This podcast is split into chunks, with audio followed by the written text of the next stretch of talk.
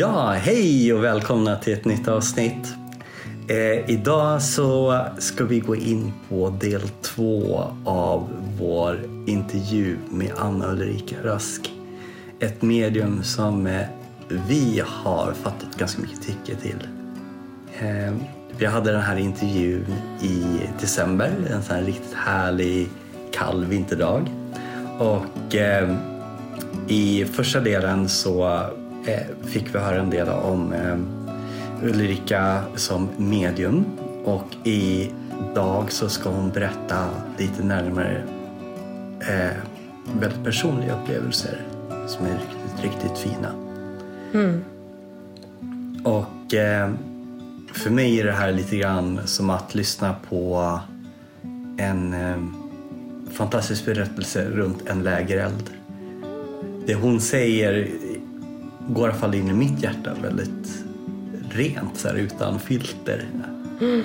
Ja, jo men eh, Ulrika är ju en, en väldigt öppen person och väldigt genuin. Det tror jag vi nämnde redan första avsnittet. Men det, är, det är väldigt fint att, att hon delar med sig av en sån eh, ändå personlig upplevelse som hon kommer göra i det här avsnittet. Eh, och jag tror kanske att vi...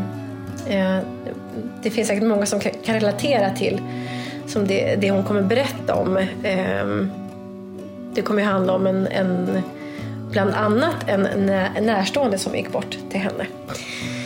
Eh, och vi, vi har ju ett par egna erfarenheter eh, av det. Någon form av kontakt som man har känt eh, utöver att bara säga adjö till någon som går bort.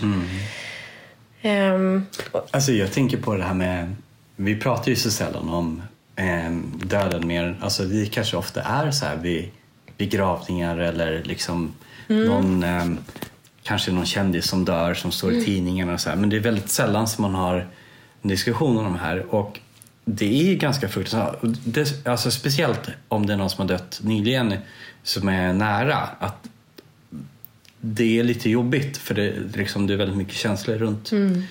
Men det jag hoppas med den här intervjun och eh, det vi har varit med om är att frambringa en känsla av hopp. Att den här underbara personen som kanske har gått bort eller de personerna att det är liksom inte ett avsked som är för alltid utan eh, det finns det är som att det var en, en eh, person som jag lyssnade på ganska mycket. Han beskrev det så här att eh, när vi lever i vårt liv så går vi in genom en dörr. Vi är ett rum som vi går igenom sakta. Det är livet. Och när döden tar slut så går vi ut genom den andra dörren. Men det finns ett nytt rum på andra sidan. Så att det här rummet liksom får symbolisera det livet var här nu. Men eh, det verkar ju genom alla berättelser genom mänsklighetens historia eh, att det inte är ett slut. Och vad än vetenskapen säger så är det miljontals eller kanske miljarders berättelser som finns om eh, andar, förfäder och så vidare. Eh, och jag tror inte att vi kan försaka de här utan de säger oss någonting som är väldigt, väldigt viktigt livet. Och eh, kanske du vill börja med berättelse ur ditt liv? Jag har ju haft en, en upplevelse av att, eh, tycker jag, komma i kontakt med en avliden. Eh, väldigt nära släkting var det då. Eh, och det här var ett antal år sedan och eh, det var en, eh, en, eh, en släkting till mig som gick bort väldigt ung, eh, till och med yngre än vad jag är och vi hade en relation. Eh, och ehm, eh, jag typ två veckor efter att hon gick bort så, så hade jag en, en dröm eh, som blev en sån här lucid dream där man upplever att man är medveten om att man drömmer och man kan bestämma saker själv. Man kan eh, liksom agera i drömmen eh, logiskt. Och då, upplevde, eller då drömde jag då att jag, att jag var i en stad och sen så såg jag liksom ett hus bredvid mig med en trappa som, eh, som den här släktingen kom, eller hon då, kom ner för. Eh, och hon såg lite bekymrad ut, lite förvirrad ut. Eh, och jag såg direkt liksom att jag var tvungen att fånga upp henne på något sätt. Så här. Och jag kände det, att hon, nu kommer hon här och jag måste hjälpa henne. Var det just den här förvirringen att hon inte... Ja, men hon såg sig lite om och såg inte ut att förstå riktigt. Eh, så jag, jag förklarade för henne att du är, ja, men du är död. Och hon, från början så såg det inte ut som att polletten trillade ner riktigt. Mm. Men jag var tvungen att upprepa ett par gånger liksom, och förklara att ja, men du, du, du är död. Och då när hon förstod det så liksom började hon gråta och blev väldigt ledsen. Eh, och sen så kommer hennes barn in i den här drömmen från sidan. Liksom. Och jag kände att jag var tvungen att få henne att säga hej då till dem. Att de skulle få ett riktigt avslut. Mm. Um, och hon sa aldrig någonting. Men jag sa ju till henne att du måste krama dem, du måste, ni måste liksom ta adjö. Det var, jag fick en känsla av att hon inte visste om att hon var död riktigt. Eh, och att det var någonting som hängde kvar. Eh, och hon kramade dem, hon grät, hon var jätteledsen. Eh, och sen så, så var drömmen slut. Och sen, två veckor ungefär till då efter att jag hade haft den här drömmen, så drömde jag igen att jag var typ på en, på en nattklubb eller någon så dansställe och fest. Och, fest. Eh, och eh, vi, när vi såg så var vi ofta ute på och dansade. Liksom. Vi såg så, gick ut och sådär. Eh, och så var jag där och så, så kom hon in i någon så här snygg klänning liksom. Och hon, hon, det var hon fast hon såg inte riktigt ut som hon. Fast jag visste att det var hon och det var som att hon såg ut som hon tänkte att hon själv såg ut på något sätt. Och hon var lycklig, hon var så glad och bekymmersfri och det var som att allt var bra då. Och att hon kanske bara ville berätta för mig att allt var bra. Och att nu hade hon så här... Äh, Men tänk om du hjälpte henne, alltså din första klarröm som ja, du har haft. Ja. Hon kommer ut förvirrad, hon vet inte, alltså hon agerar liksom på ett sätt som är, kanske inte var liksom ja, henne. Ja. Och så just det här som du säger, den här, den här gången så är hon lycklig. Mm. Att hon, nu vet hon, mm. hon kan vara den, den hon vill vara. Eller ja, vad ja. Jag hoppas det. Alltså ja. jag, hade, jag, hade, jag hade väldigt stark sån känsla av att jag var tvungen liksom att förmedla någonting för att hon skulle kunna... Och inte på något sätt så här, gud det var jag, det var jag som gjorde det. Utan... Eh... Men var det här också en klar dröm? Alltså den andra gången? Alltså den, ja, ja, det var det.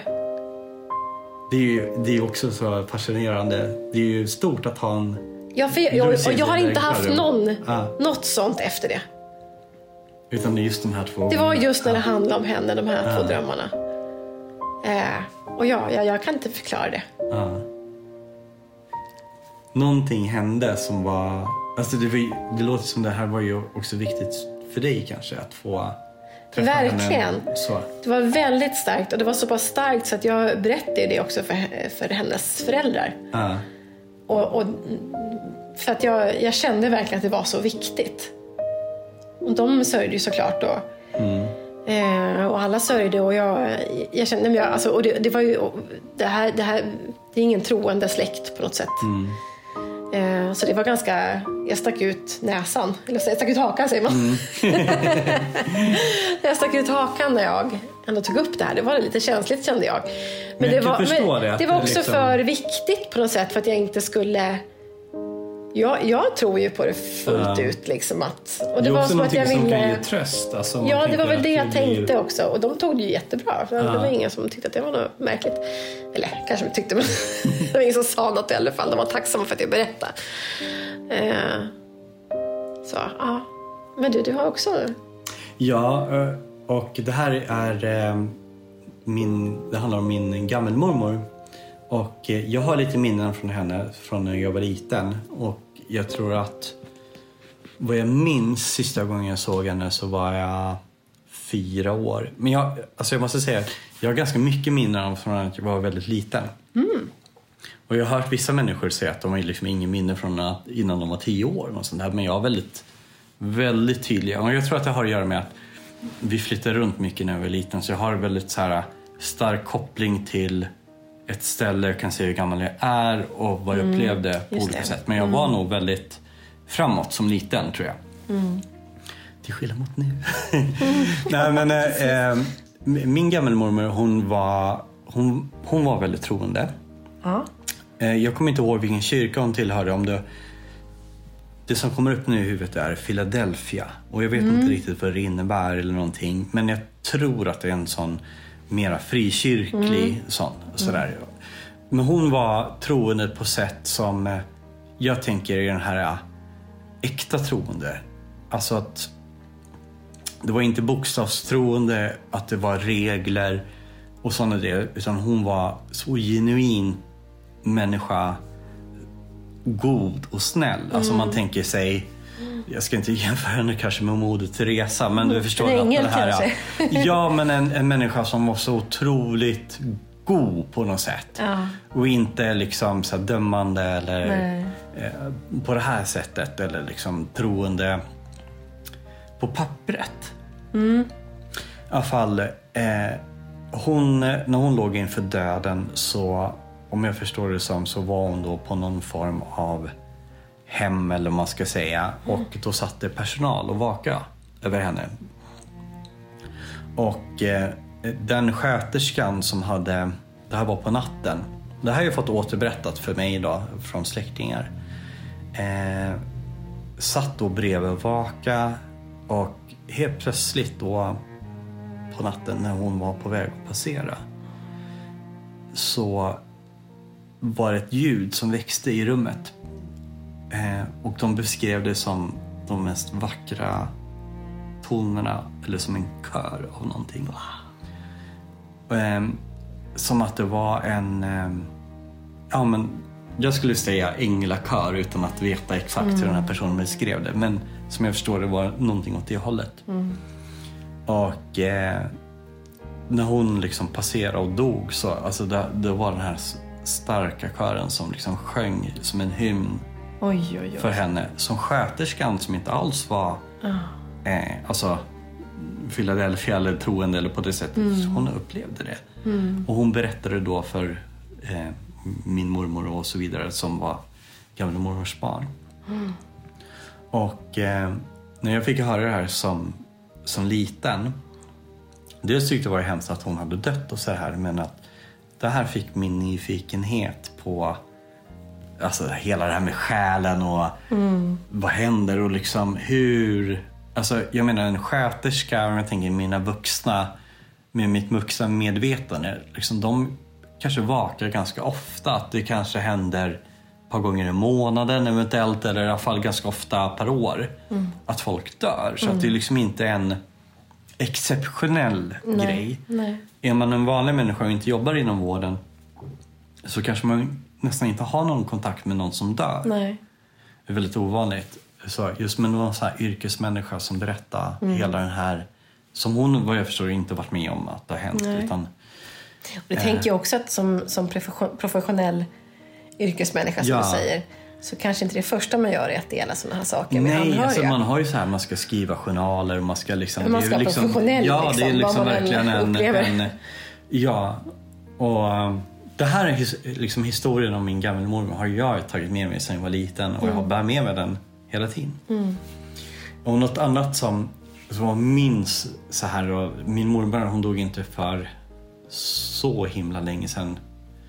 Ehm, 8-10 år sedan kanske, något sånt där. Ja men kanske åtta år sedan då. Ehm, hon dog själv men när hon hittade henne, hon var ju också, hade liksom på hem, hon hade ingen som vakade utan hon dog lite mer abrupt.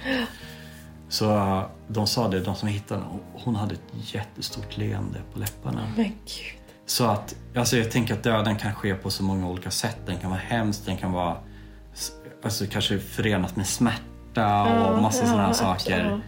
Men vad så, alltså nu är det bara leendet som är kvar och jag tänker mig att muskler och sånt, alltså det stannar ju av där vid sista andetaget. Men vad hon än upplevde så var det något väldigt vackert. Och min hjärna säger liksom så här att hon kanske mötte min morfar eller vad det nu kan vara som hade dött innan. Och att hon liksom bara, ja nu får jag träffa dem eller vad det kan vara. ja, så här. precis. Och det tycker jag var så himla vackert. Ja, gud vad fint. Och nu kommer vi få höra Ulrikas historia. Fina berättelser. Ja. Där hon även liksom visar från, eh, berättar från ett mediums sida. Mm. Att någon som också ser mer än vad vi vanliga precis, gör. Precis. Sådär. Ja, ja.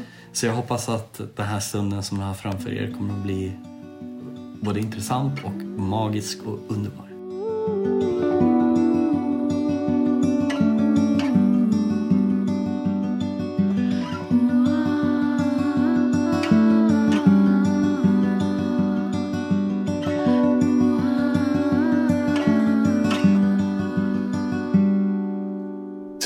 Att eh, nästan vem som helst skulle kunna bli ett medium? Eller tror du att det är någonting som vissa bär med sig lättare? Jag tänkte på din bakgrund, att du, dels dina släktingar men även att du hade den här känslan redan som barn. Ja, precis. För vi, vi, vi pratade, jag berättade att min mamma också har och, och min pappa hade, och min farfar, min mormor och min farmor, att det finns i släkten.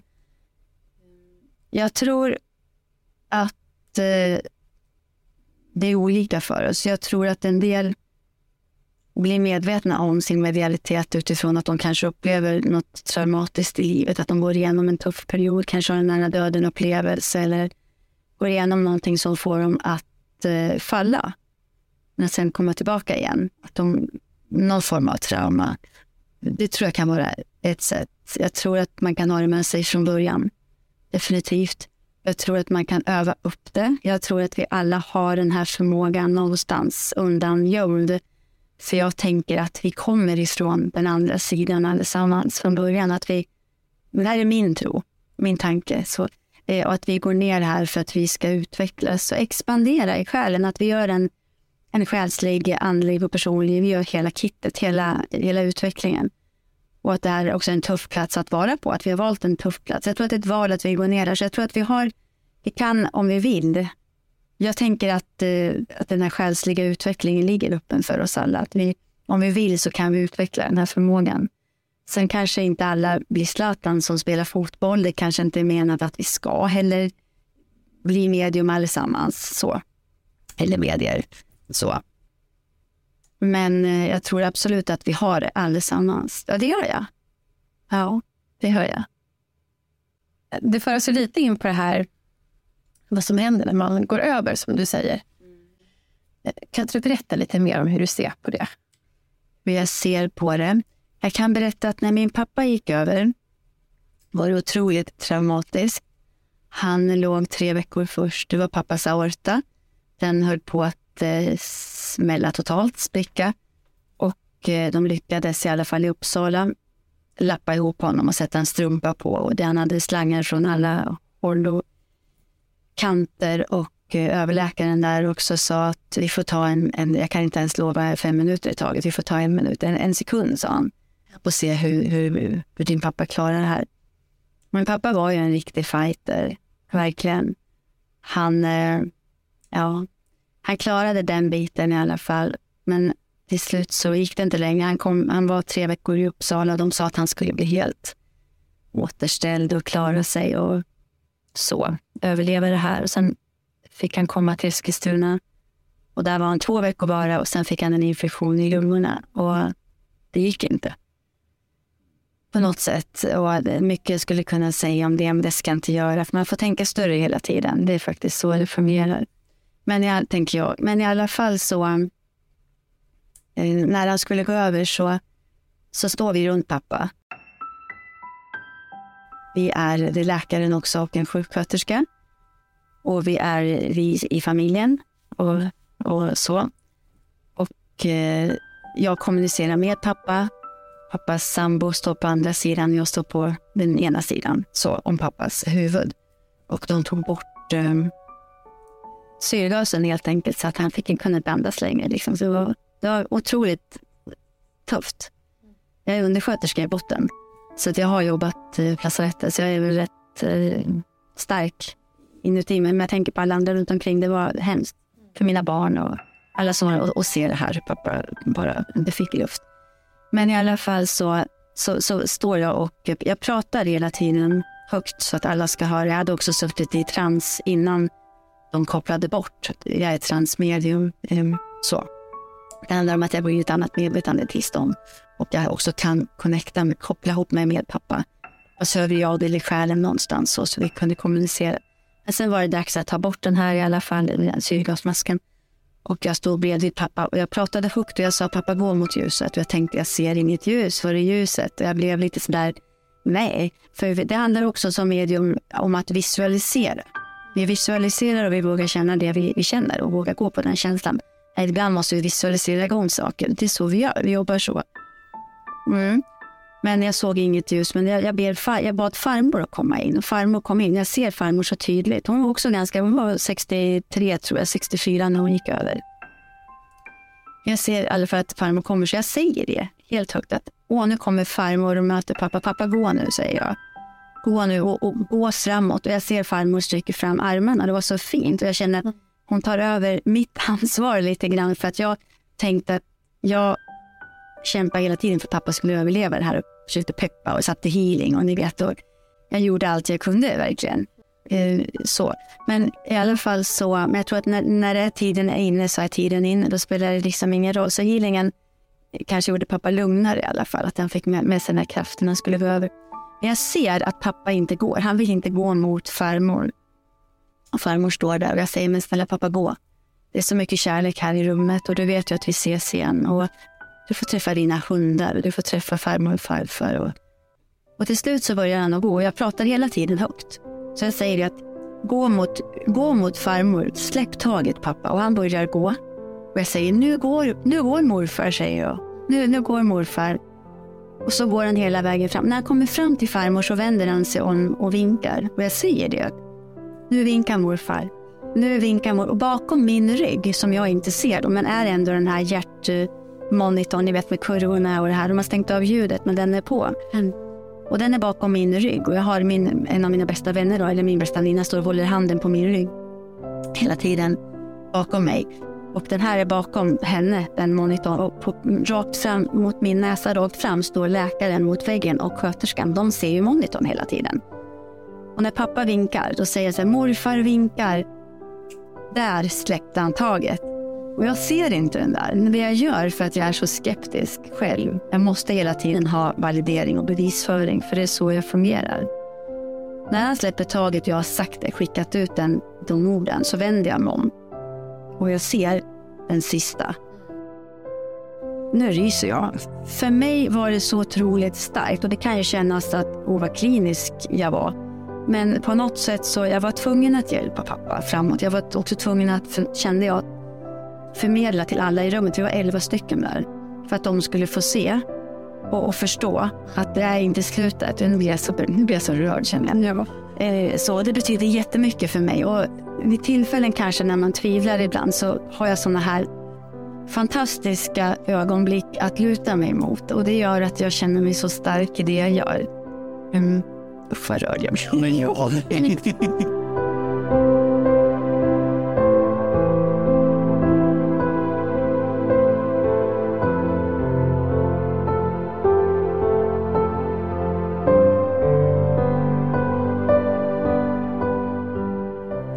det är bra att vara skeptisk. Det är alltid bra att vara skeptisk. Att man ska känna inåt i magen, i kroppen. Är det här bra för mig? Tror jag på det här den här personen säger? Är det här sant eller inte sant? Vi landar där hela tiden. Liksom. Jag landar där. Det, det, är så viktigt. Man ska inte köpa allting. Men där fick jag en sån validering och jag tror, och jag tror till och med läkaren blev berörd. Hon var ganska eh, klinisk, på klinisk innan, men hon, eh, vi pratade lite efteråt. Där. Mm. Får du känslan av, eh, du sa det här att vi kommer ner på jorden för att kanske utvecklas eller vidga själen på något sätt. Att vi gör den resan flera gånger, alltså när är inne på reinkarnationstanken eh, kanske. Mm. Och där är ju en liten het potatis därför att jag är ju certifierat spiritualistiskt medium och inom spiritualismen så pratar man inte om reinkarnation, man tänker inkarnation. Att man går över i energiform, är i energiform. Men jag vet också att det håller på att luckras upp. Så att den här tanken att vi faktiskt eh, har en möjlighet att gå ner igen tror jag blir starkare och starkare. Det är min uppfattning av det. Det här, det här är lite nytt för mig, tror jag. Vad- Kan du berätta lite mer vad skillnaden på reinkarnation och inkarnation är? Ja, reinkarnation, att man föds ner i en ny kropp. Mm. Jag vet, vi frågade, vi var några stycken, vi var på um, en, en sån utvecklingshelg i Smedjebacken. På Ängelen, som är ett, också ett fantastiskt ställe. Eh, så, så frågade vi Simon Key. Simon Key är, jag ser nog henne som en av mina mentorer. För att hon har diplomerat mig som mediumlärare. Jag har en väldigt stor respekt för henne. Jag tycker hon är fantastisk. Hon är minister på Art Arthur Film College. Så. Då frågade vi henne vad hon tror händer när vi går över. Och då sa hon så här, vill ni verkligen veta det? sa hon på engelska. Och så vi satt där och nickade. Så sa hon så här, you're thinking, that's what you're doing. Hon menar på att man går över och är i energiform. Men då skrek det liksom i mig. Nej, jag känner inte bara, det är inte bara så. För hela, och jag, här är återigen det här, vi måste gå på vår egen sanning. Alltid. Vi måste alltid vända oss inåt och känna, vad, hur, hur, hur tror jag? Hur känner jag? Vad, vad, slår på mina strängar liksom, så att det blir bra toner? Och, och jag har alltid känt, ända sedan jag var liten, att jag har levt fler, fler liv. Och vi måste ju få ha den tro vi har också.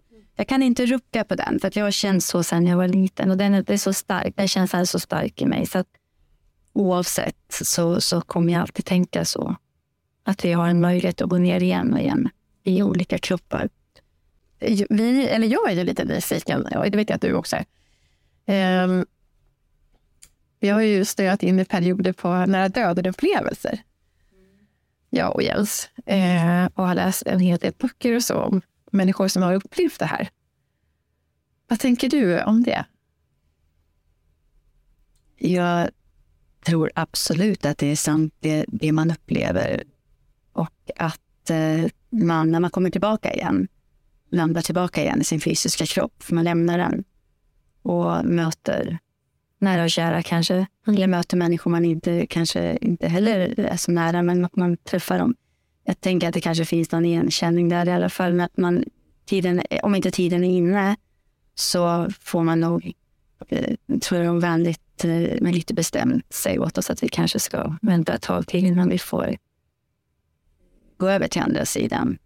Så, men jag tror också att det gör saker med oss. Stora saker med oss. Att eh, det kanske inte har varit eh, ett dugg eh, spirituella eller eller trott på eh, ett liv efter döden innan. Att har man en sån upplevelse så förändrar det den, den personens seende. Det finns ju också flera exempel på eh, i samband med de här upplevelserna att, man, att det sker eh, mirakel. Alltså med, med, med, eh, det kan vara folk som är väldigt, väldigt sjuka och ligger på dödsbädden och har fått diagnosen att det, det är slut. Att du kommer dö helt enkelt. Men så har de kommit tillbaka och har läkt på bara ett par veckor i princip. 100 procent återställda. Så, är det samma kraft som du använder när du helar?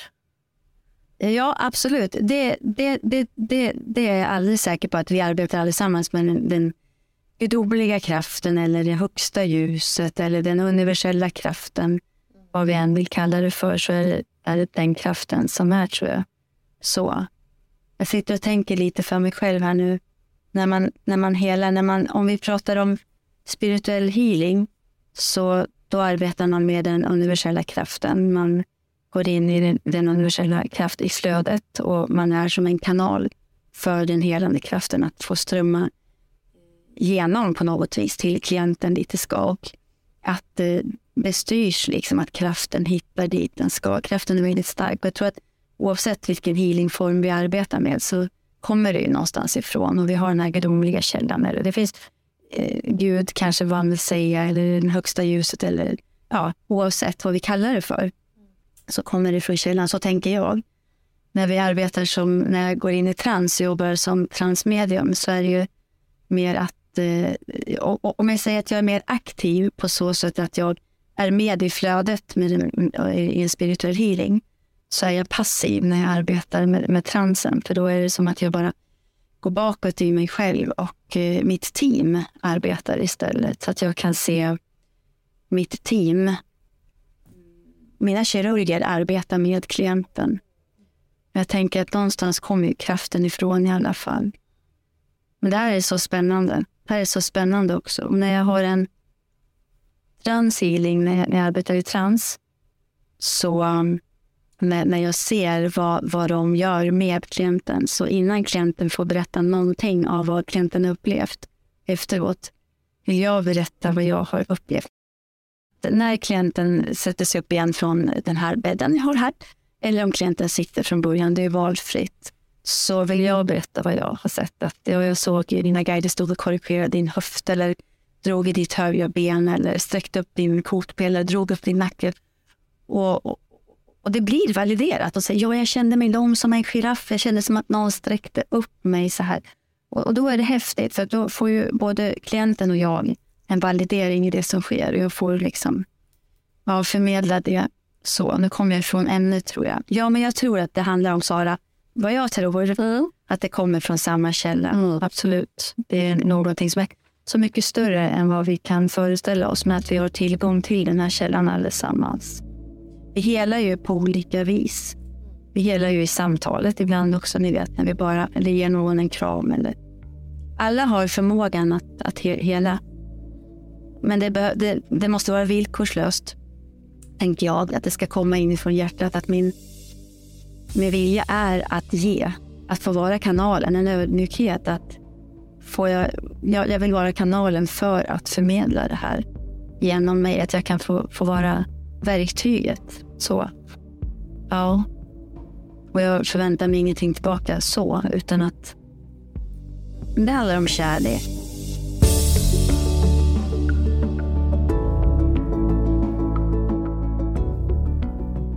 Det här teamet blir jag lite nyfiken på. Du använder, eh, eller de är med och hjälper dig, som jag förstår att ni, ni är en grupp av ja. så.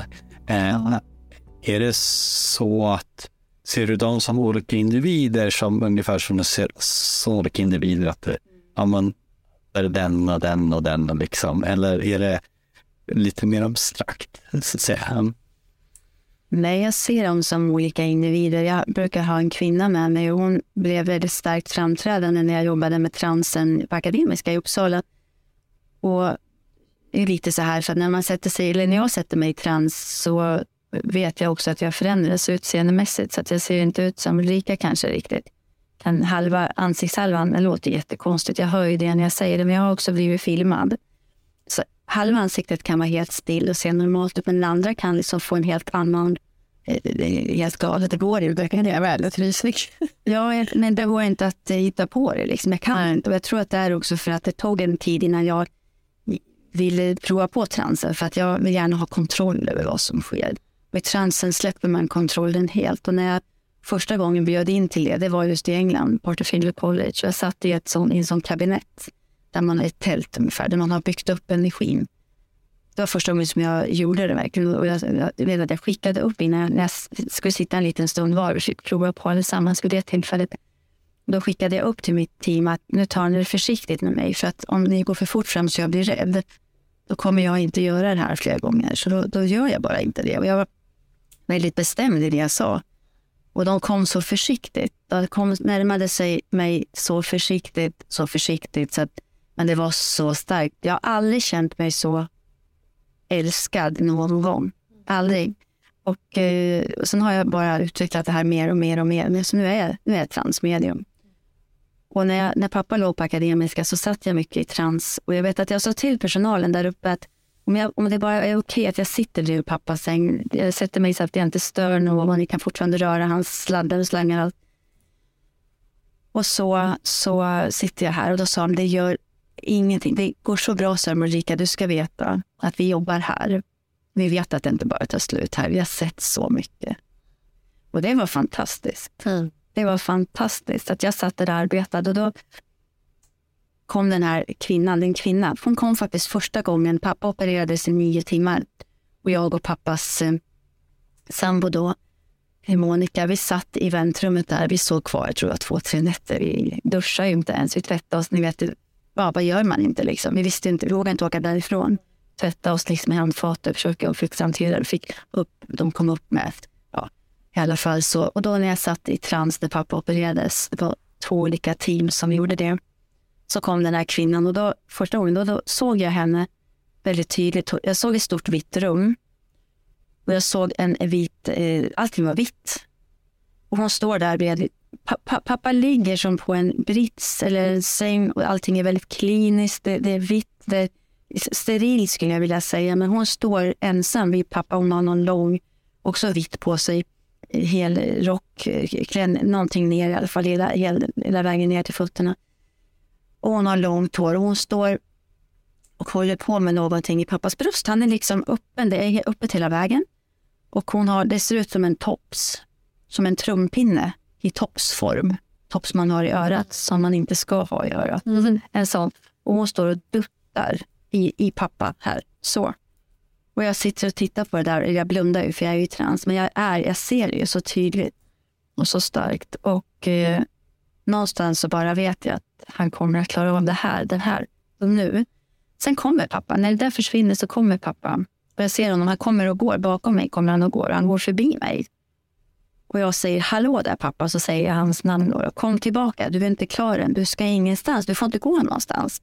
Här var jag ju väldigt egoistisk. Jag ville ju verkligen inte att han skulle släppa taget. Då vänder han och kommer tillbaka. Så ställer han sig framför mig. Så att jag liksom kan sträcka ut min högra hand och känna på honom. Allting händer när jag är i trans. Sen vänder han, han säger ingenting. Sen vänder han och går tillbaka, går bort ifrån mig igen. Så jag ser bara ryggen på honom. Jag säger återigen hans namn. Och jag argumenterar för varför han ska stanna kvar. Han får verkligen inte gå. Han behöver göra klart saker här innan han lämnar. Så kände jag så starkt. Så. Jag tänker i efterhand att det var ju bara mitt ego, förmodligen min rädsla, liksom så som pratade. Han vänder och kommer tillbaka. Och så säger han, Ulrika, säger han, du är så envis. och så går han förbi mig, så han passerar förbi min vänstra axel, så han stannar kvar. Och jag har tänkt på det där så många gånger därför att jag tror, det är vad jag tror, och, och någonstans så känns det så att han gav mig lite tid att kunna processa det här. För att du behövde? För att jag behövde det och jag känner mig otroligt egoistisk för att den här tiden han var kvar. För någonstans så var det ju inte meningen, tänker jag, att han, att han skulle vara kvar. Det blev fem veckor. Och jag kunde... Jag blev starkare och starkare och jag, jag kunde fortsätta med mina seanser. Jag hade seanser inbokade och jag, jag åkte från Akisen när, när det blev lite mer stabilt. Kvällarna så, så eller på någon söndag till exempel. Jag hade någon seans, vet jag, hade flera stycken och jag hörde liksom honom i mitt huvud att, att du vet Ulrika, vi ställer inte in du och jag, vi arbetar vi arbetar, för vi är, vi är sådana. Jag hade briljanta seanser. Jag hade en bevisföring som var liksom beyond. Det var knasigt nästan, eh, om jag får skryta och säga så. Eller vad jag nu och säga så. Då. Och hela tiden så, så låg pappa i, han, han låg kopplad till en respirator. Sen kopplade de loss den. Men eh, i alla fall, sen när han eh, eh, gick över så, så händer det ändå att han går över för att han ska gå över.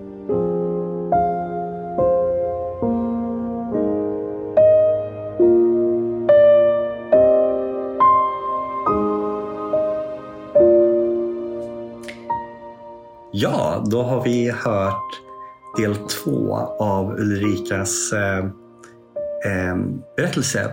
Och eh, vi har ju faktiskt ett avsnitt till som vi ska. Ja. Och vi hoppas ju verkligen att alla de här eh, mediums sätt att se på världen och berättelser som de är med om just kan inge det här hoppet om att det finns no någonting mer. Att vi inte bara är en kropp. Mm som eh, när den dör förmultnar och blir jord. Utan det antagligen finns en själ, ett inre... Fler dimensioner, fler, fler lager. Fler lager av det här. Eh, som kanske de flesta människor har en möjlighet att uppleva någon gång i sitt liv till en mm. viss del. Mm. Medan de som har mer clairvoyant eller kan se får liksom smaka på mycket mer ofta. Mm. Så därför blir de här historierna och berättelserna upplevelserna så viktiga för oss att liksom, ja, det finns mer. Precis. Och vi kan ju säga det också att eh, om man vill komma i, i kontakt med Anna Ulrika så, eh, så kan man ju, ja det enklaste sättet är kanske att söka på Anna Ulrika Rask på, på Google. Eh, för hon har ju både Instagramkonto och Facebookkonto. Och hon håller kurser och eh, har väldigt många strängar på sin lyra kan vi säga. Och eh, Själens kammare är ju under det namnet hon Ja. finns också. Precis. Så spana in henne. Hon har ju också seanser och sitt, privata sittningar och sådär. Precis. Mm. Så nästa vecka får vi höra avslutet. Ja, vad spännande.